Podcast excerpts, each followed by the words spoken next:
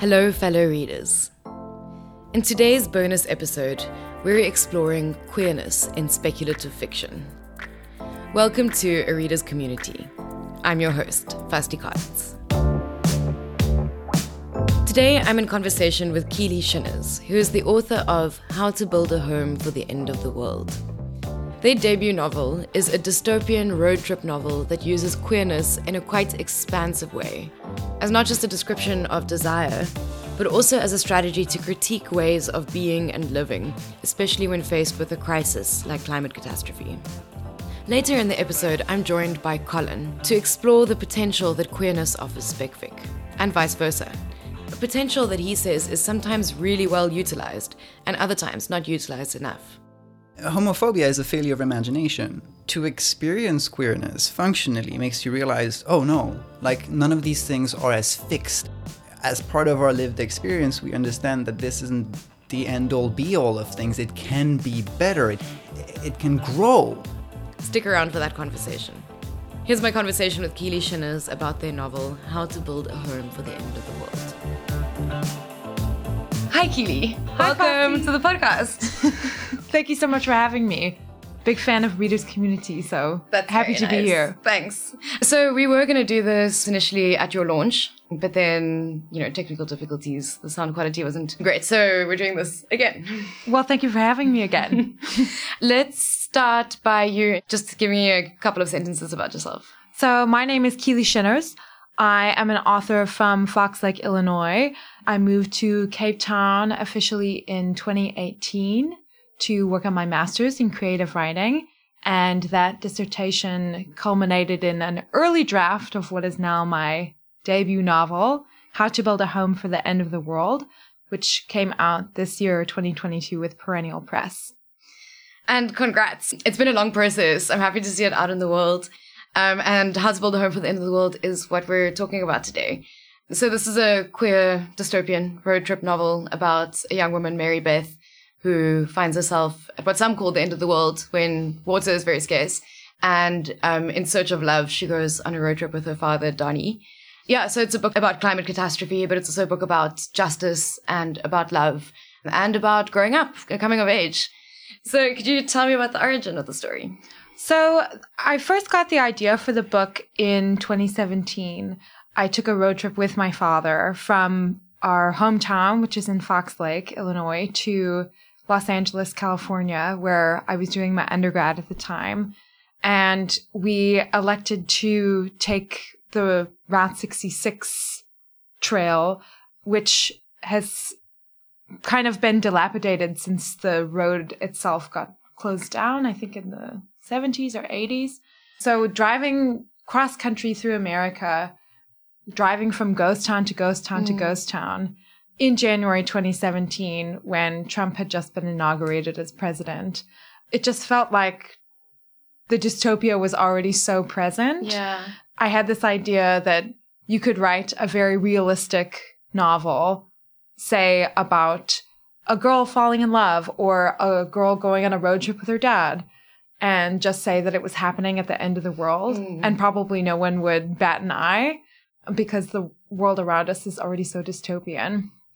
Yeah, that's uh, that's such an interesting point, and I think so many of us had those moments during COVID, especially during the lockdowns when you know you enter the world, um, and it looks like the world has already ended. Like I remember the first time I went grocery shopping in the hard lockdown, and it was like a very misty morning, so you couldn't see more than ten meters in front of you. But within those ten meters that were visible to me, I couldn't see a single other human being, just like traffic lights with no cars.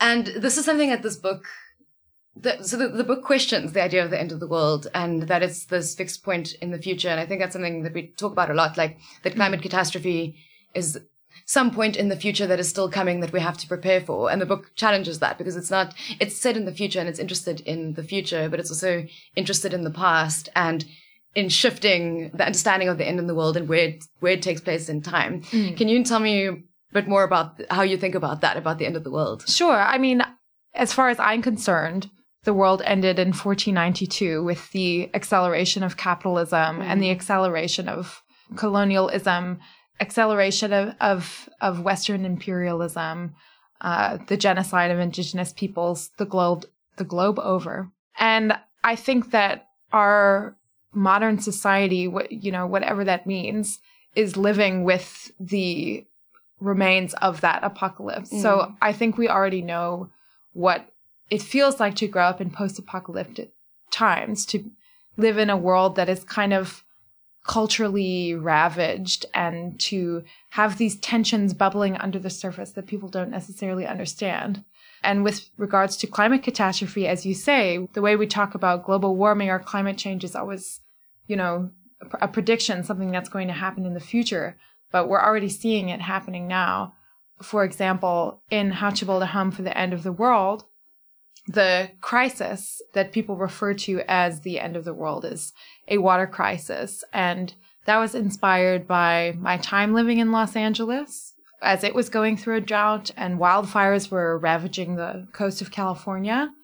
And then, you know, I had already started writing the book. And then I moved to Cape Town in 2018 when we had one of the worst water crises mm. the world has ever seen with all of us literally counting down the days until we weren't going to have any water left. Yeah. And if that's not already the end of the world, then I don't know what is. Yeah. And as we record this, the Eastern Cape is currently in a drought and their mm. day zero is less than 30 days away. Exactly.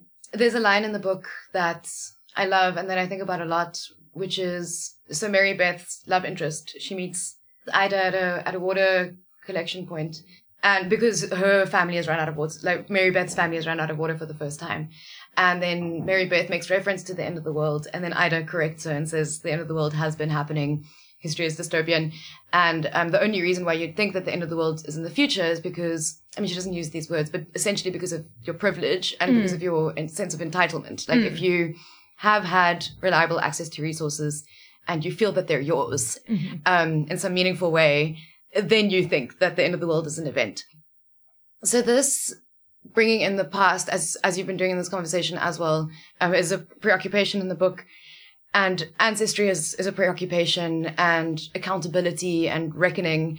Um, can you talk to me about how those themes come up in the novel? Sure. So uh, when the water runs out in Mary Beth's family, her family is the only family left living in Fox Lake, Illinois.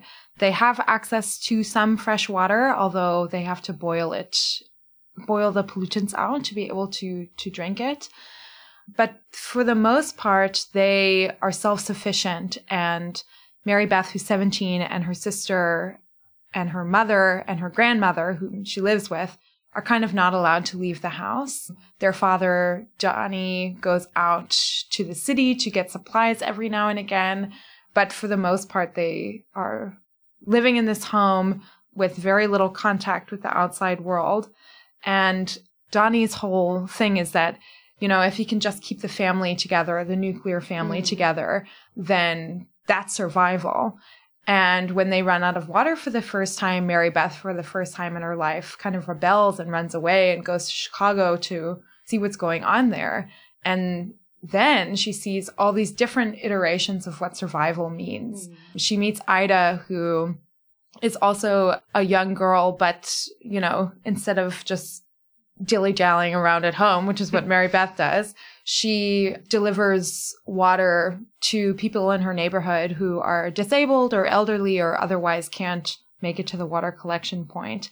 And Mary Beth decides that she's going to spend this day that she's run away helping Ida with these deliveries. And what attracts her to Ida is, you know, not only a crush or a desire, but also this idea of survival doesn't just mean like we're keeping the family together and we're doing fine. Survival also means care and accountability to your community. And she sees how much more full and interesting Ida's life is because she's participating in community with other people. And other people are showing the care that she gives them back to her in so many ways. And that kind of clicks for Mary Beth and is ultimately maybe the way I was thinking it more of a symbol you know taking whiteness versus non-whiteness. Yeah, yeah. when whiteness is not the color of your skin but a system of sharing privilege from one generation to the next. Yeah. And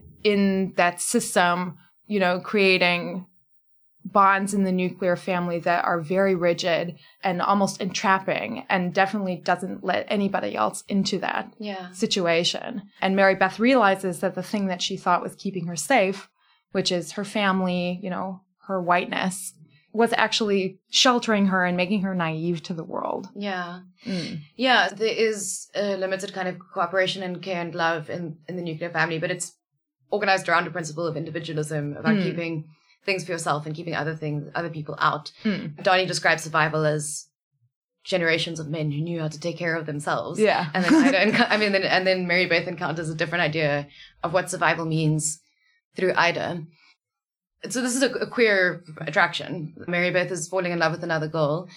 It seems to me like this this alternative view of survival that's like organized around care and cooperation Mm. and like widening the circle and more about community rather than the nuclear family. That seems to me very queer. Like that seems Mm. like a queer ideology Mm. versus um, the nuclear family, which is more of a heteronormative ideology.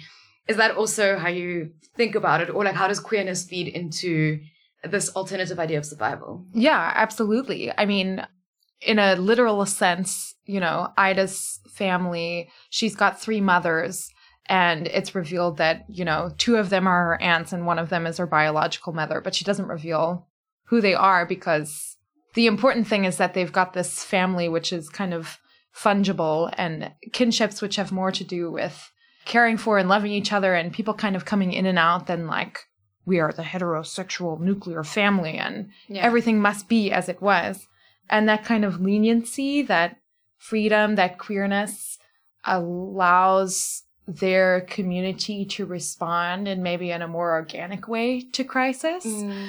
Whereas the way that Donnie responds, for example, as kind of the patriarch of that household, and very much somebody who suffers under the pressure that he puts on himself from the patriarchy, being the patriarch in the household. You know, he's very reactionary and he can't get out of his head the way that things are supposed to be done. So, yeah, absolutely. The queerness in the novel, you know, has to do with the character's desire for one another, but it's also much bigger than that. Yeah. Mm. Yeah, so Donnie, he is very negatively impacted by his role as the patriarch, and when they run out of water, he's kind of he kind of loses it because Yeah. he doesn't no longer do the thing he's supposed to do, Mm. which is be the the provider and the like the leader of the household. Mm. So this book is also a coming of age novel. So Mary Beth, when she encounters Ida in like a different way of being, it's kind of a moment of an individuation for her from her family Mm. and creating a separate identity from her family, questioning her family. Her questioning takes the shape of investigating what love could look like instead of what it has looked like for her. Mhm. So she has to decide which values to discard and which to acquire. But also her relationship with her father needs to change. So she doesn't leave her whole family behind. She and Donnie go on this road trip together. They're together throughout nearly the entire book. But the terms on which they were engaging are no longer acceptable to Mary Beth. As she becomes an adult with her own views, the whole relationship needs to recalibrate. So in that way, Donnie also needs to change Mm. kind of two things I want to ask you. The one is that aspect of a coming of age novel and the ways in which their relationship is reconfigured. And then do those ways bring Donnie more freedom? Like, do you think it's like a liberatory experience for him as well? Mm. Yeah, so I'll rewind a little bit just for the listeners who haven't read the book. Mary Beth, after she meets Ida and they have one kiss, Ida confesses to her that she's actually not going to stay in Chicago. She's going to go to California to get this surgery to like an, a, a new organ because she's chronically ill. And Mary Beth, in her little bit of an obsessive situation, says, Let me do it for you. I want to be with you. I want you to take my body. I want to throw myself on the sword for you. And Ida challenges her and says, You know, that's not the kind of care that we're talking about. Mm. We're not talking about you throwing yourself on the sword for another person. We're not talking about instant absolution. We're talking about a long process of Right. It's almost too easy to just sacrifice yourself. Like the kind of heroic gestures. Mm. Yeah, you need more work. Mm. So Ida asks Mary Beth, What is love like for you? Because Mary Beth says, I love you. This is why I want to do this. Ida says, What is love like for you? I'd really like to know. and that question kind of sticks in Mary Beth's mind and and she is forced to go home and reckon with this you know wh- why did I think that I wanted to be the savior in that scenario if I'm not the savior then what am I what am I Mm. supposed to be doing so in terms of the structure of the coming of age novel which correct me if I'm wrong is kind of like a you know, it's the child coming into their personality, Yeah. almost as if that's something kind of preordained. and I wanted my Mary Beth to kind of be unzipped or unraveled rather than Mm. to come into a new personality, I suppose. Or in order to figure out who she is, she doesn't necessarily get that from external experiences. She gets that from kind of going inward reflecting on her assumptions, her heritage, what she's learned. And she does that by spending so much time with her father, who represents a lot of the stuff that she comes to resent, but is also a complex man who loves her very much Mm. and is a part of her life. So her coming of age may be counter to the normal queer coming of age story, which is reject the family, find your chosen family. Yeah. Mary Beth is kind of encouraged into a situation where, you know, she actually has to look at her family and, as you said, like renegotiate its terms, not just say blanket, like, I don't want you anymore. I want to run away. I want to throw myself into a situation which I think is going to absolve my past mistakes or absolve my family lineage. But actually say, I love you. How are we going to make this work for both of us? How are we going to take care of each other? And Donnie is Donnie's in his 50s, but he's challenged to kind of grow up as well Yeah. and face, you know, some of the lies that he's been telling about himself because his daughter needs him to do that. And other people besides Mary Beth towards the end of the book come to rely on him as well. I don't know. He definitely struggles with that task more than Mary Beth does. So Yeah. I don't know if he reaches a point at the end of the book where he grows up or he's liberated, but he's certainly less bogged down by his own assumptions of what he sh- ought to be doing. Yeah. Mm. Yeah, in that sense, he seems a little bit freer. So he's also, uh, I don't know, this is a bit of a spoiler, but he, he's an amnesiac by the end of the book. he Mm, sort of steadily loses his grip on the past throughout the book. And then by the end, he doesn't really know who he is or who his daughter is or anyone else. And I, I read that amnesia as like, uh, because he's un- incapable of taking accountability, hmm therefore he loses his, his memory. Like memory is this thing that you only get to have if you handle it properly. Mm, mm. Maybe Is- is that a, a fair reading? Like, do you think that that is how amnesia functions? Well, I don't know if this is how amnesia literally. no, not literally. I don't think this is how amnesia literally functions, but definitely in the book. in the book, you know, Donnie, after they run out of water, Donnie's family kind of falls apart and his mother passes away and his, his wife kind of leaves with the younger daughter and Mary Beth's the only one left. And he is so in denial about those traumatic experiences that he chooses to first repress them and then almost forget about them. Mm. And in choosing to forget, he starts to lose sense of who he is, where he is. He chooses to forget that his wife, you know, left him. But then he's also starting to lose memories of when they got married and Mm.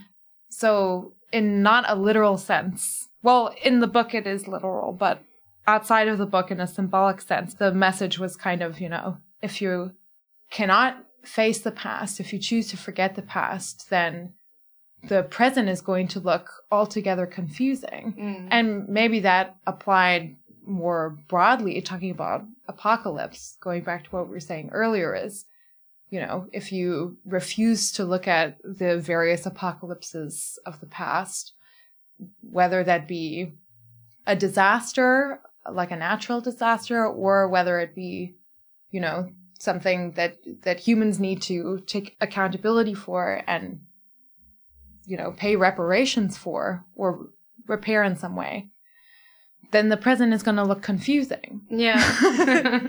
like, how did we get here? yeah. And it's like, if you really look at history and say, what can I learn from this? Things like a pandemic make you feel like, oh, we have been here before. Yeah. It does look different now, but this is not unprecedented. Yeah. I can't stand the words unprecedented times. I'm like, are you sure? Maybe we should just give it a Google to see if this has happened already. Another interesting thing that happens with memory in the book is that at the beginning of the book, it's introduced as an anthropological case study presented by Dr. Maria Camphor. Um, and that is because Dr. Camphor comes to acquire Mary Beth's memories. And the way that she responds to that is very much with a sense that having acquired these memories has imbued her with a responsibility to act, Mm. which is maybe the more appropriate and productive course of action or response to memory. So could you talk a bit more about Dr. Maria Camphor and like what function she performs for you in the telling of the story? Sure. So at the end of the road trip, Mary Beth and Donnie arrive in California, and Mary Beth is looking for Ida.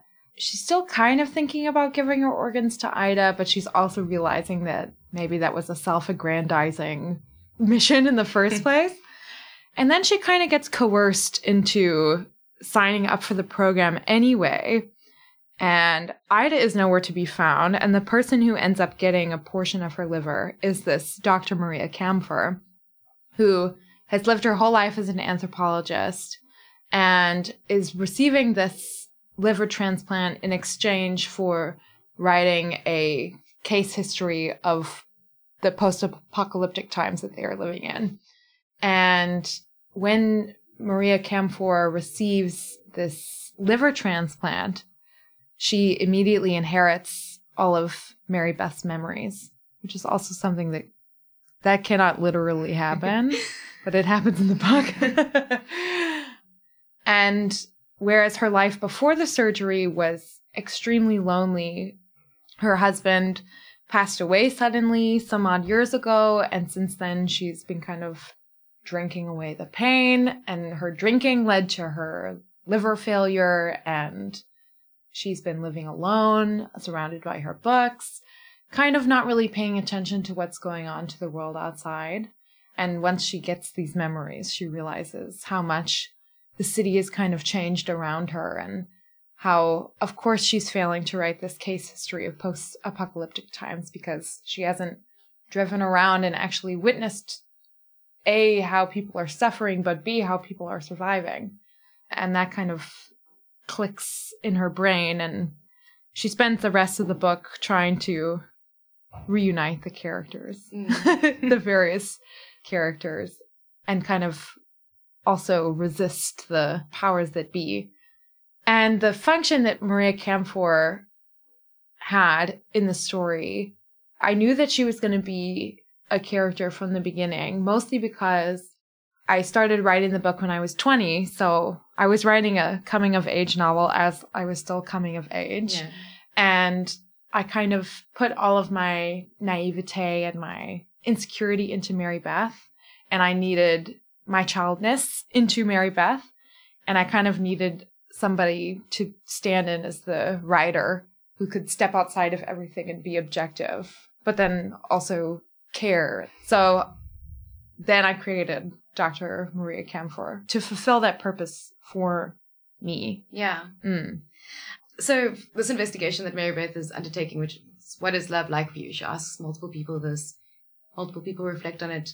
What conclusion did you come to, and has it changed since you finished writing the book? Hmm. I don't know if I came to a conclusion.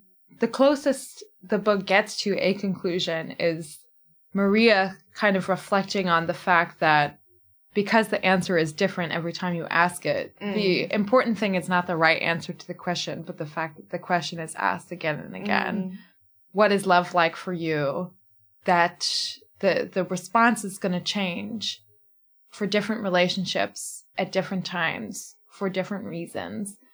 But maybe asking the question, what is love like? How do we love each other? How do we care for each other? is as much of an important question at the end of the world as you know how are we going to fix this or that Mm. because at the end of the day you know we want to live in this world with each other Yeah. so if we're going to fix the world then maybe we also have to question how we're going to live in it together Mm. hopefully in love but what does love look like for you Yeah. Mm. Yeah. So not just um, how do we fix it, but what are we fixing it for? Mm. Uh, not just how do we run away from catastrophe, but what are we running to? Mhm, Um, mhm. The book asks more questions than it gives answers, but I think that the one answer it gives us that that answer is love. That is the the why and possibly the how. I agree. Okay, I think that's a lovely place to end it. Thank you, Keely. Thank you so much. That was really fun. Thank you. How to Build a Home for the End of the World is available at the Book Lounge. Keely Shinners is the editor of ArtThrob as well as the editor of In Review, and a writer and a DJ and the co founder of the Best Friend Club. Next, I talked to Colin Pegon about the potential of queerness in SpecFic. Colin works at the Book Lounge and is also a writer and a serious speculative fiction fan. Welcome back to the podcast, Colin. Thank you. It's nice to be back. You've basically become our resident spec fic expert. That's an honor, and I'm very glad. That's something I'm happy to be. So earlier this year, I was reading Keely Shinner's book, How to Build a Home for the End of the World. Yeah. Um, as you know, they're the featured writer in this episode. And I was reading Alistair Mackay's It Doesn't Have to Be This Way. And I was reading those two shortly after reading my first Octavia Butler. Not, oh no, my second Octavia Butler, which was Parable of the Sower. okay. And queerness features in, in very different ways Yes. in those Yeah, yeah, yeah. So I wanted to have a conversation about queerness in spec fic. What are the various relationships between those two concepts? Right. Well, I think I've been realizing over the last 10 ish years, I've been reading some form of spec fic since I was a child. Like, it, it's always been the section I go to when I walk into a bookshop.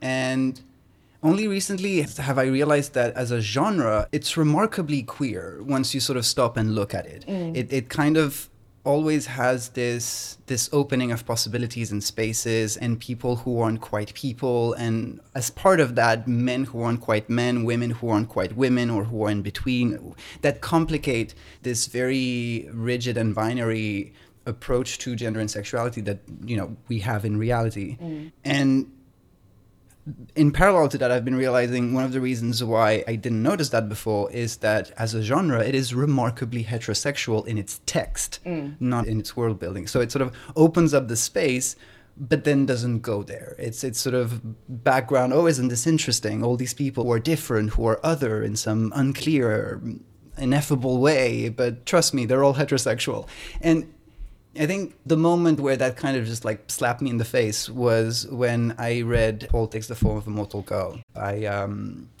Andrea Lawlor. yes, thank you, where the protagonist is a shapeshifter and basically uses that ability to go on a queer sex romp through the States in, in the 90s. And it was this moment of, well, of course, a shapeshifter would do that. I would if I could shapeshift. Just the possibility of you can shape your body however you want. You can be perceived and and and desired however you want to be perceived and desired. Like it made me realize that all shapeshifters have always been kind of queer, but no one went and did the thing of just going, yes, it is, let's see what mm. that looks like. And sort of from that point, I looked back on spec fic as a genre and noticed the big and small ways in which it constantly reminds the reader um, this may feel queer, it may look queer, but don't worry, it's very heterosexual. And um, I think a good example of that is in, I suppose, both The Left Hand of Darkness by Ursula K. Le Guin and Ancillary Justice by Ann Leckie do this thing where they are certain societies that complicate our binary understanding of gender. So, in the case of Left Hand of Darkness, it's set on a planet where people are genderless until they are experiencing romantic or sexual attraction, and then they take on a gender to engage with each other. Sometimes for reproduction, other times not. And that's pretty gay. Come on. But but the text goes out of its way to make it clear that the protagonist, because everyone uses he pronouns in the book, but the protagonist is a quote unquote proper he, a real he, as mm. we understand it.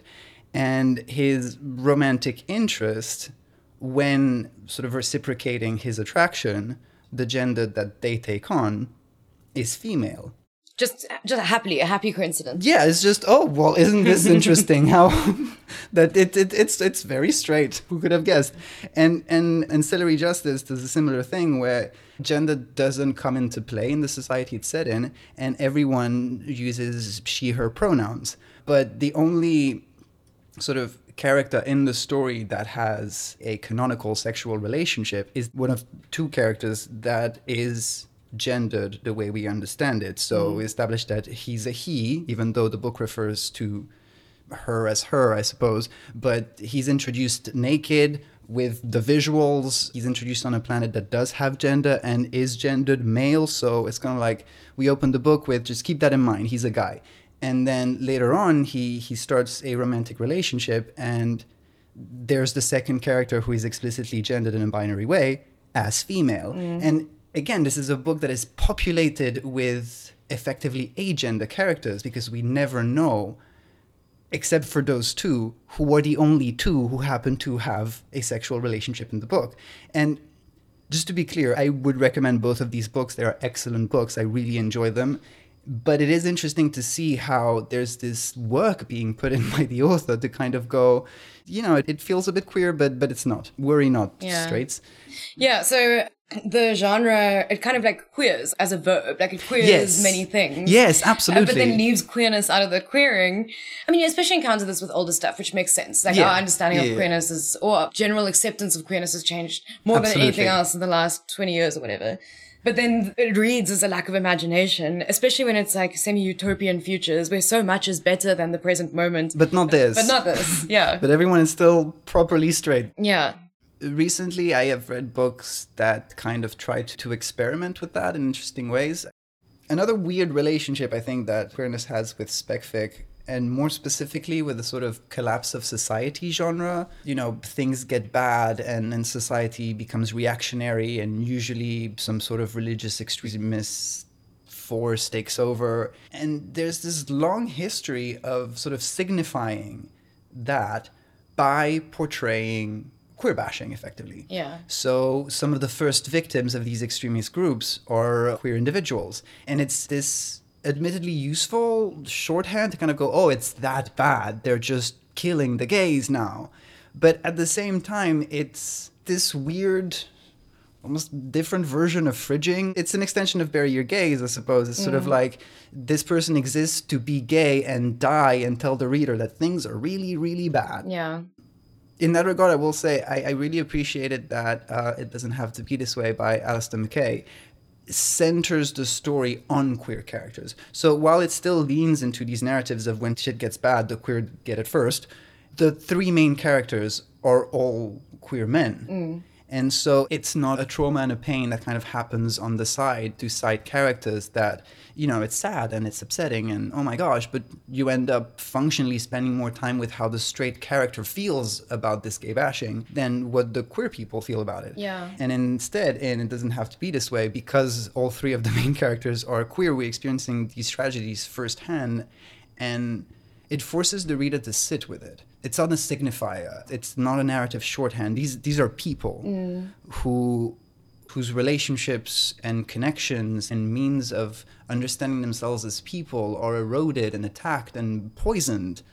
And it's a very effective way to kind of contextualize this is what that would feel like. Yeah, so whereas in some other books it's kind of used as a prop, and it doesn't have to be this way. It's a very it's the real story. tragedy. It's it's the characters that we are attached to by virtue of reading the book. The, the- Yeah. these are our point of view characters. These are the stories we follow. And But also so affecting partly because this is a book that's set in Cape Town in the very, very near future. Yeah. Um, and it's very scarily compelling. And like Yeah, I, I kind of had this overlay when I was walking through the city after reading it. I kind of could see the city as it was, and then I could also see it on I, fire. I, I cannot Um, I cannot look at Signal Hill the same way anymore because that is sort of where the rich people compound ends Yeah. up being being built and it's just I really enjoyed reading it set in a city that I am familiar with. Yeah. This is because you know most spec fic happens in the obvious places I would say and and it's nice to have it set in in somewhere that's it hits closer to home when it's at home.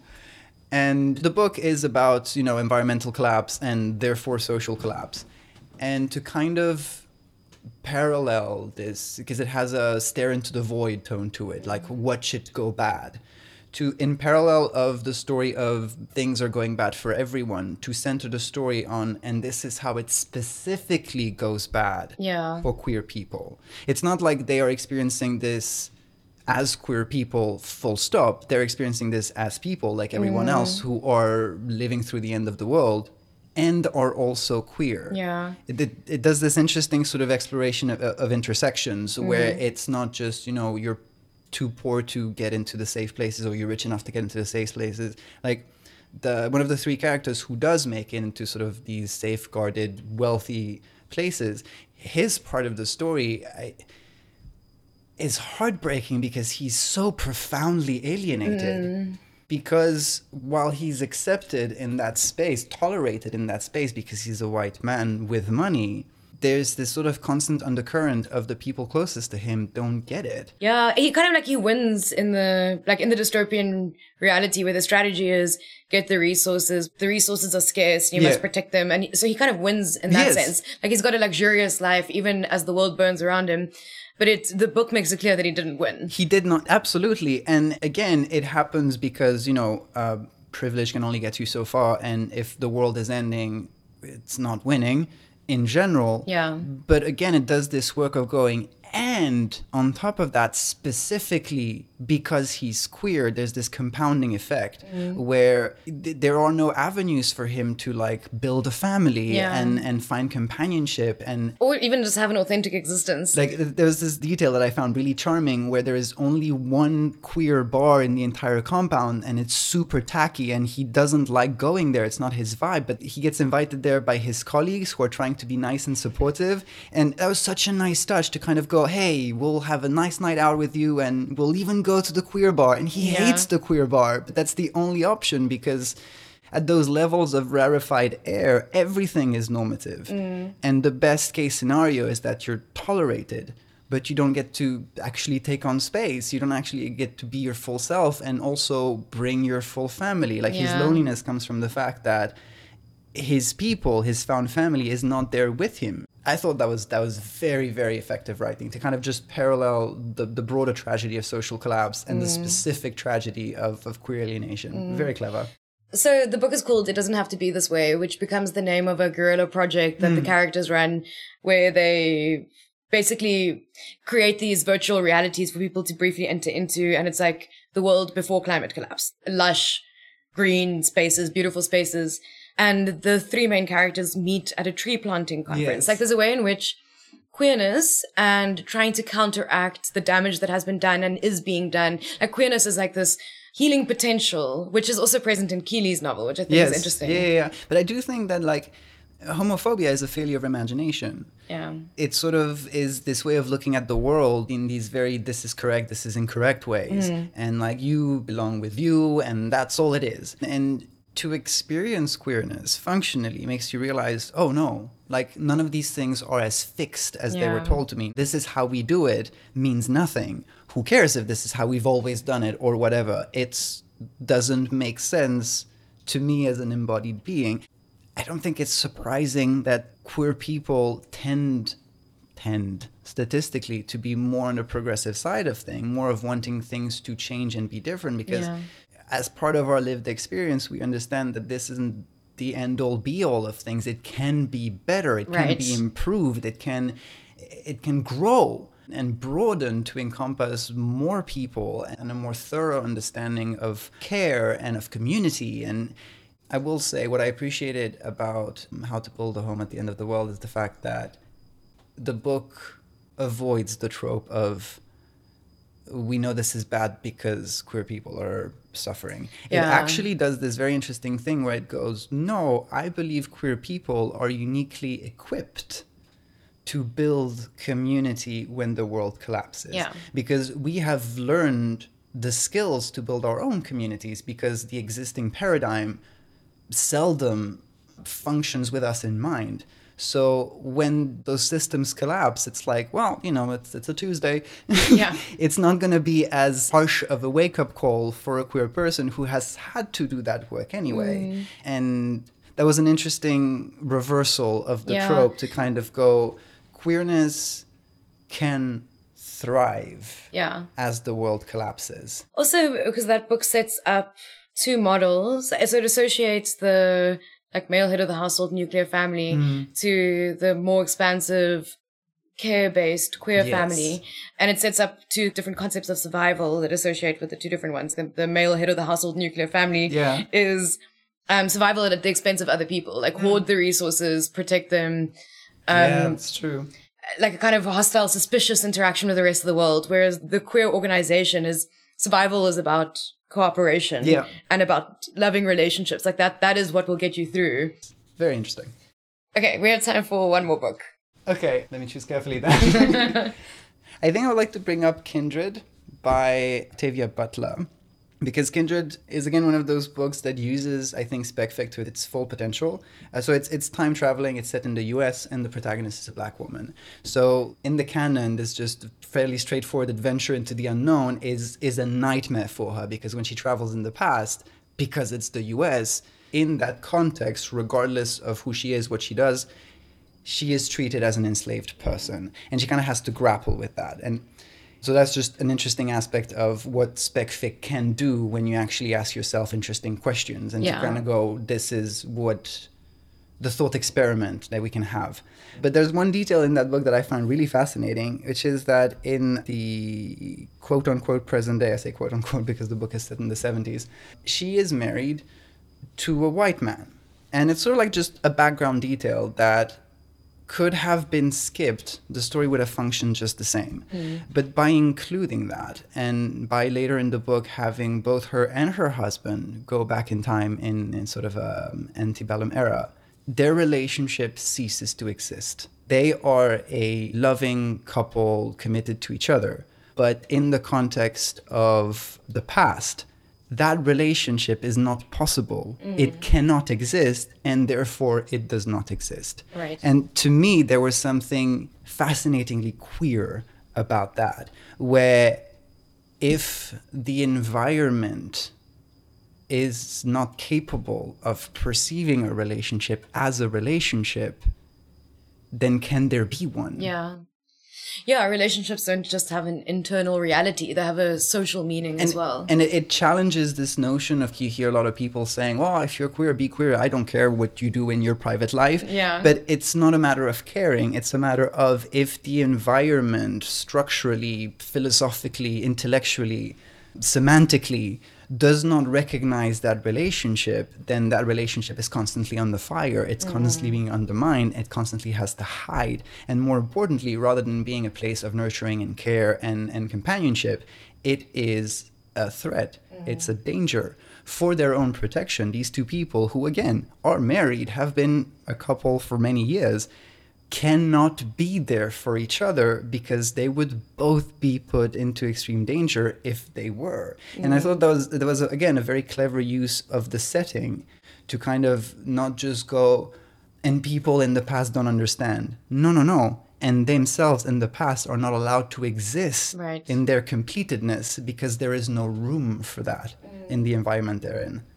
And yeah, I thought that was again apply a queer reading to books that aren't canonically queer. The book is extremely heterosexual. yeah. It can enrich text in really interesting ways, and I find specfic is just very fertile ground for for these kinds of sort of reading and broadenings. And as you said, uh, queering a text is just a really fun hobby. yeah, it is. Thank you, Colin. You're very welcome. This is lovely. Thank you for this chat. Thanks for listening, everyone. This episode was produced by myself and Andri Burnett. We are part of a podcasting collective called Voice Note, and you can check out our other work at voicenote.co.za. If you like the podcast, please rate and review us since it helps other people find us. Or you can help other people find us by sharing the podcast with them directly. Thanks to Keely and Colin for making the time to be on this episode, and thanks, as always, to our friends at the Book Lounge. This season of A Reader's Community was made possible by a grant from the National Arts Council, which is very much appreciated. Join us for our final episode of the season next week. Until then, keep reading.